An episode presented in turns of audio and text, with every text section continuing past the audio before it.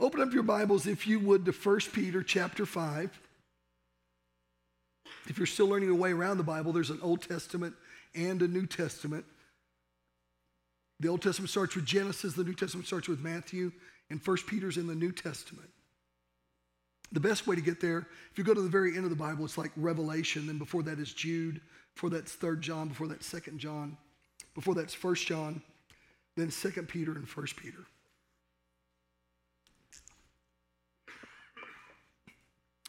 Now, 1st Peter, amazingly enough, was written by a guy named Peter. Who would have thought, right? So he was actually a, an apostle, a follower of Jesus, and he wrote this letter. And so in verse 6, he said this He said, So humble yourselves under the mighty power of God, and at the right time, he will lift you up in honor. Give all your worries and cares to God. Now, this is a verse that we're going to revisit in a week or two, right here, this verse right here. Give all your worries and cares to God, for he cares about you. For he cares about you. God cares about you personally. Well, Pastor you don't know what I've done. He still cares about you. You don't know what I've done. He still cares about me. For he cares about you. Stay alert. Everybody say, stay alert. Stay alert. So, you think about staying alert, it means that you kind of always have to have your eyes open. You can, you know, you can never be off guard. You just got to be uh, ready. You got to be ready. And so, I used to, have, used to have a football coach when I was in high school, and he would tell us that. He would say, You got to be ready like lunch meat. He said, Other things you got to cook, lunch meat you just take out of the package and put it on the bread. You got to be ready like lunch meat. And we're like, Okay. So, anyway, you got to be ready like lunch meat. And so, um, so we have to be alert. And why do we have to be alert? He said, Stay alert, watch out for your great enemy. Pastor Rick, I don't have any enemies. Yes, you do. I love everybody. Good, good, you should. But you have enemies, you already tell you it is. He said, Stay alert, watch out for your great enemy, the devil. He prowls around like a roaring lion, looking for someone to devour. Stand firm against him and be strong in your faith. Remember that your family of believers all over the world is going through the same kind of suffering you are. So we have to understand this that we have a roaring lion that goes about. Uh, I mean, we have an enemy that goes about as a roaring lion. Now, in the King James, it says, seeking whom he may devour. Now, we probably had the same English teacher. Did you, did you have the English teacher I did? That whenever you would say to them, hey, can I get a drink of water? The response would be, I don't know. Yeah, we have the same English teacher. And so, so the reason why she would do that is she's letting me know that I'm supposed to use the word may because may is a permissive word. In other words, it gives me permission to. And so the King James says he goes about as a roaring lion, seeking whom he may devour. In other words, who's going to give him permission to devour their life and devour their world? But he right here, he's writing to believers. He said, Stand firm, stay alert, for our enemy goes about. He said, He's, he does the same thing, not just to us, but to believers all over the world, in the Middle East, in China, in Europe, in South America, in Africa, in all sorts, in, in Australia, in every continent that there is. He goes about seeking for whom he may devour, But who's going to give him permission. So when we talk about we talk about spiritual warfare, here's the first point. Know this. We have an enemy. We have an enemy.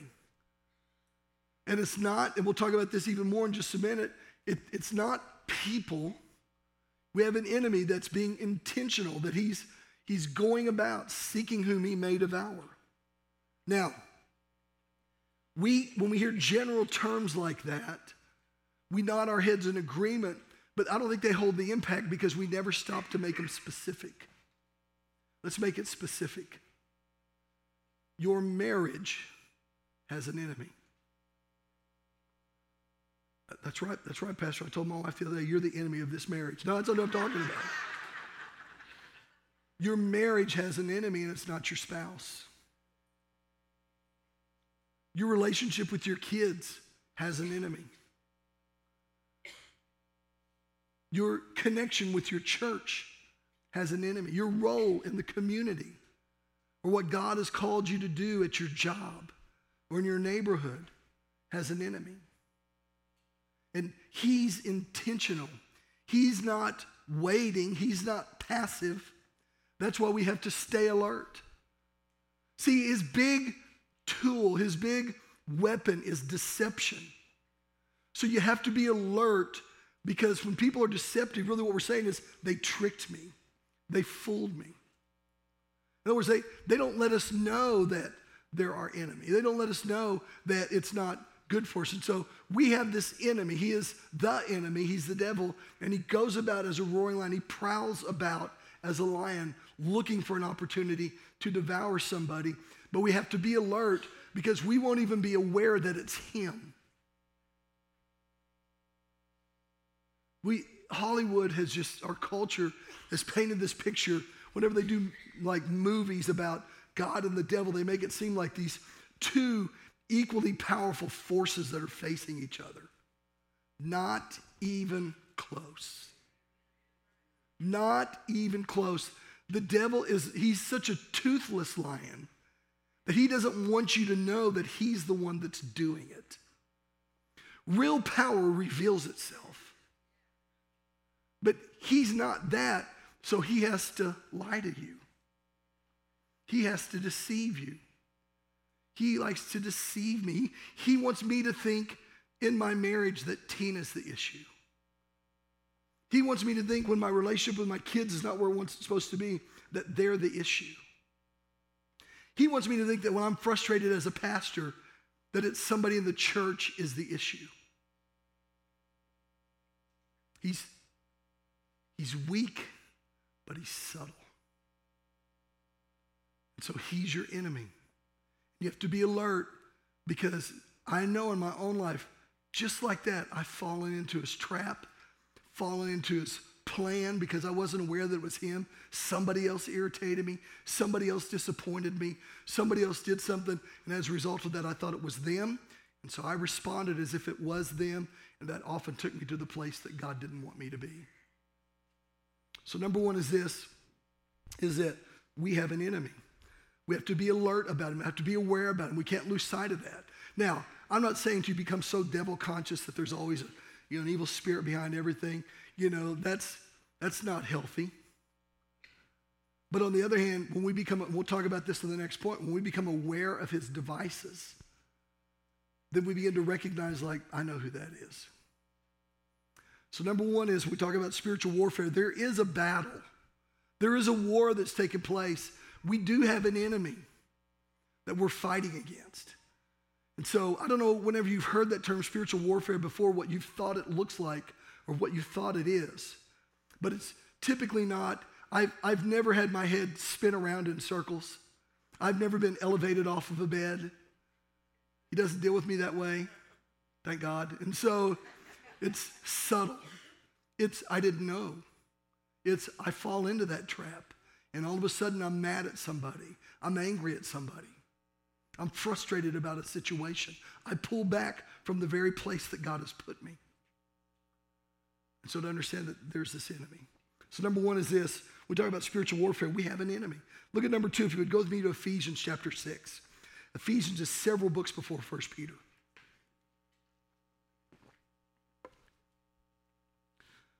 Ephesians chapter 6, verse 10. Now, Ephesians is interesting because the first three chapters talk about the things that Jesus did for us on the cross and while he was while he was you know doing uh, you know while he was uh, before he'd been raised from the dead between the cross and the tomb.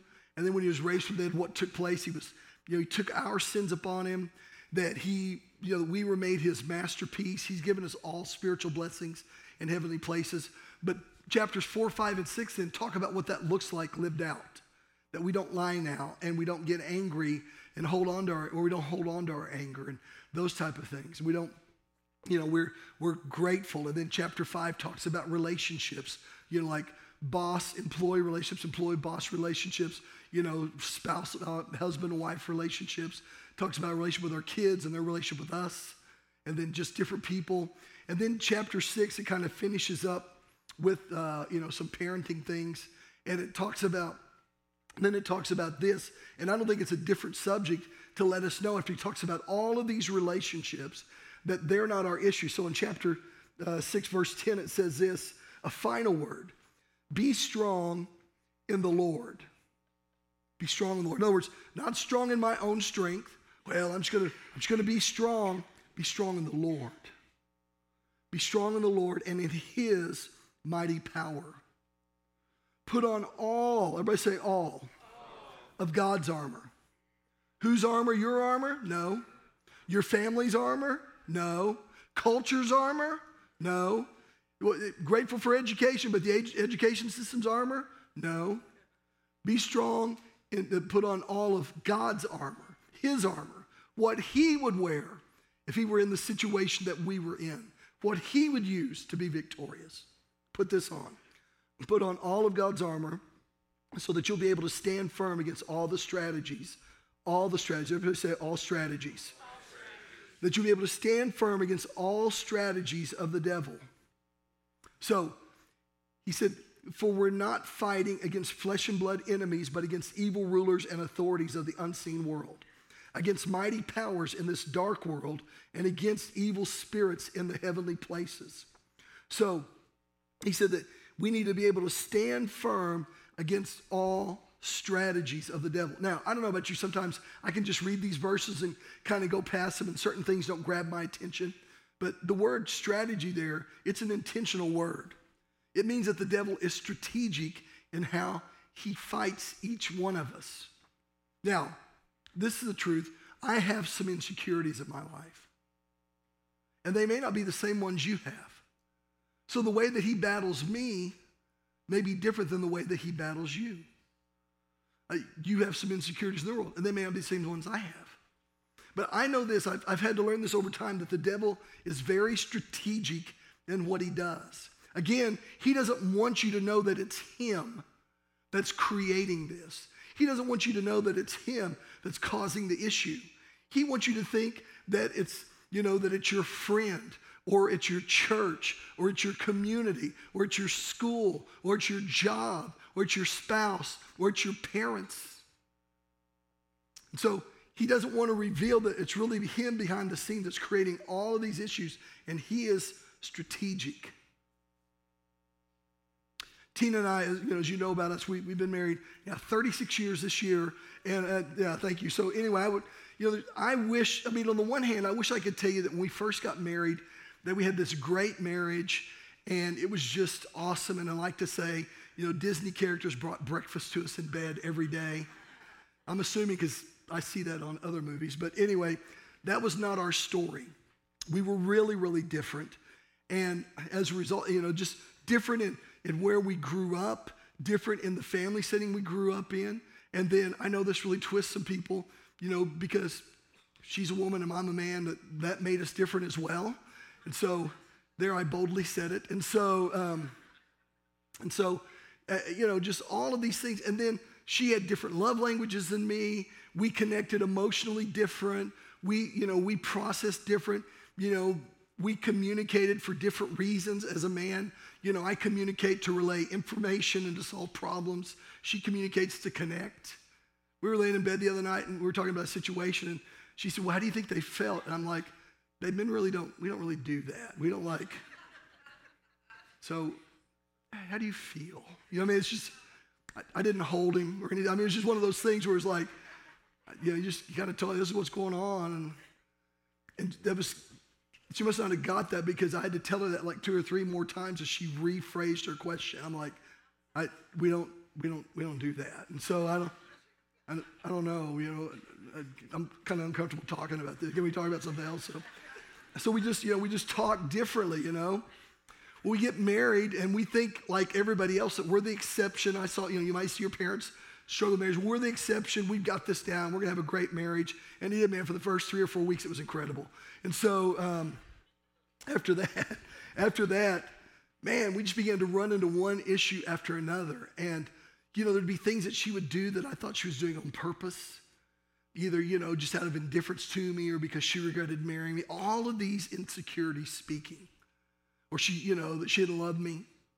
And then I would respond in such a way that, you know, in my anger or whatever, that she would be like, whoa, wait, you know, you know, uh, if you love me, you would be kinder. And so this, this went on not, not for days, not for weeks, not for months, but for years. And in time, because I didn't recognize it as the enemy, I entertained all those questions like, oh, we probably shouldn't have married each other. We probably married the wrong people. Or if I just, if I just had somebody that understood me, things would be better. And we just had all of these, these issues. And the truth of the matter is, I got to a point because I didn't recognize who my enemy was, that each one of those thoughts began to build up on the inside of me. And eventually I got bitter. When I got bitter, man, it was an incredibly hard season in our marriage.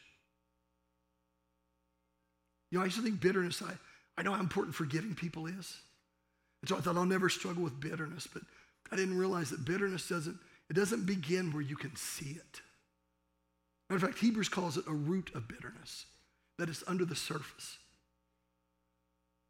And over time, I kept nourishing that root. I kept feeding that root with my disappointment, with my hurt, with my anger. And eventually, one day, it broke through the surface. And it became evident in my relationship with her. I began to care less about how I talked to her. If I disappointed her or hurt her heart, it began to matter to me less. Because bitterness, one of the powers in it is that you feel justified. Well, if they were a better spouse, I wouldn't do this. And the devil had me convinced that she was my issue. Because he wanted to destroy our marriage, knowing that if he destroyed our marriage, it would impact us. Might impact our kids. Just, it was just this whole attack that he was trying on us at the time. And I never forget, I really got to that place one day where all of my bitterness and the damage that it had done was just kind of put in front of me. My heart was broken. I couldn't believe I'd gotten to the place that I did. I remember asking her to forgive me, and I even asked my kids, you know, to forgive me, and I asked God to forgive me. I'd like to tell you that immediately it fixed everything, but, but there was just hurt that had to be healed from on both sides over time. But because I became aware of who the enemy was, it wasn't her. And instead of falling prey to his tactics, I began to resist those things. I began to endeavor to follow God's voice, that in time our hearts were healed. And one day I wake up, and all of a sudden the marriage that I always wanted, I have. One day the relationship I always wanted with whoever I married, I have. And the devil told me before, in order to have that, it would have to be with somebody else. But as I began to realize that he's a liar, he was strategic, he knew my insecurities, he knew her insecurities. And when it came to affection, she may not be affection because what she experienced as a child. And yet, affection was what communicated value to me.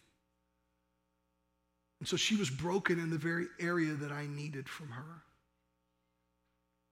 But instead of understanding that it was a place that she'd been broken in, I viewed it as her feelings towards me, and so the devil made it personal. And how do we do when we feel rejected? If we're not submitted to God, man, we display that response in anger.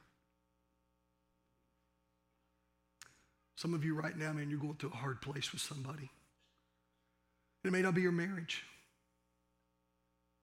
It could be somebody else in your family. It could be at your job. It could be at the church. It could be at your school. It could be in your community. It could be just a situation or circumstance that the enemy has not revealed to you that he's the one that's feeding that insecurity feeding that place of where you've been taken advantage of or hurt before, making you think that it's them or it's their intent. Because he goes about as a roaring lion looking for an opportunity to devour something or someone or some relationship that God has placed in your life. He's strategic.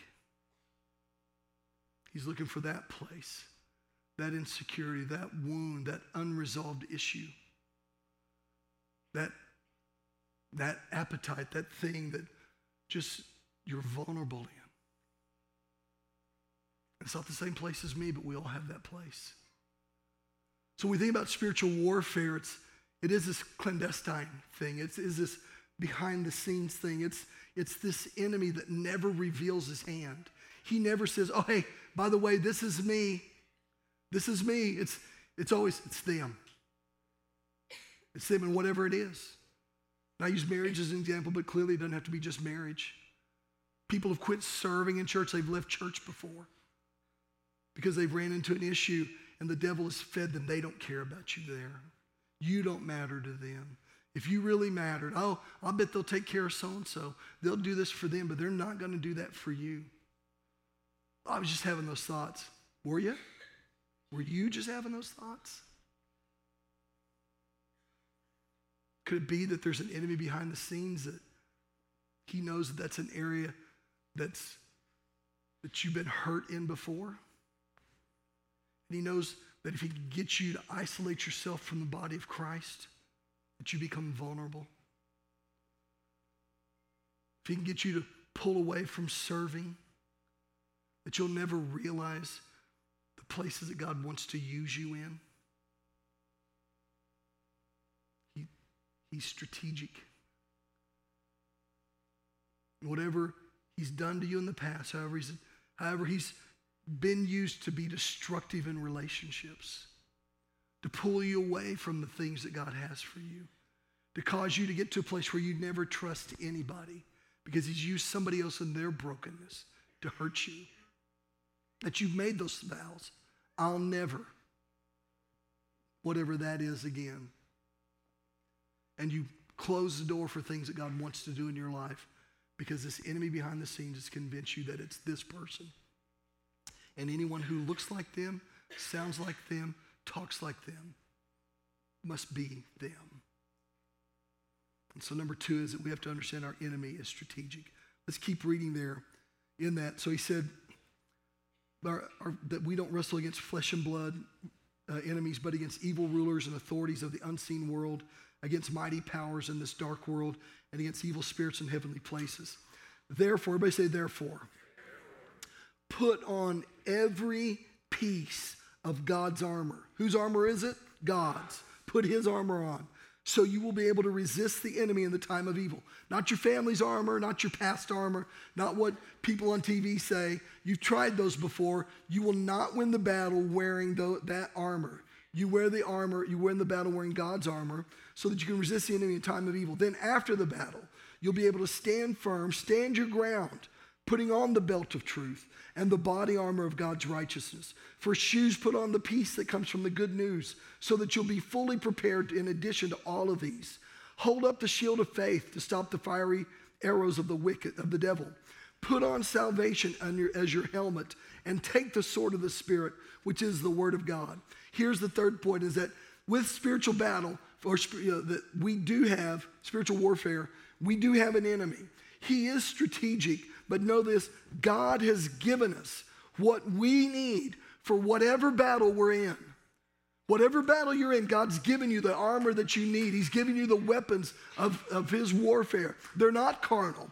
They're not maybe what you grew up with. They're not just getting your feelings hurt and giving people the silent treatment or getting angry and just, you know, responding in such a way that you make sure forever that relationship is severed. No, it's His armor. It's the armor of God so that you can be victorious in every battle. Again, he says it this way He said, Put on every piece of God's armor so you'll be able to resist the enemy in the time of evil. Whose armor are you wearing right now? And so we got to wear God's armor in these situations. And he tells us what those armors look like and the areas that they protect. He starts out with the belt of truth. That's the very thing because it holds all of these other things together, letting us know that one of the areas that the devil's going to attack us in is in the area of truth that he's a liar. Jesus said in John 8 that he's the father of lies. The truth was not in him from the beginning.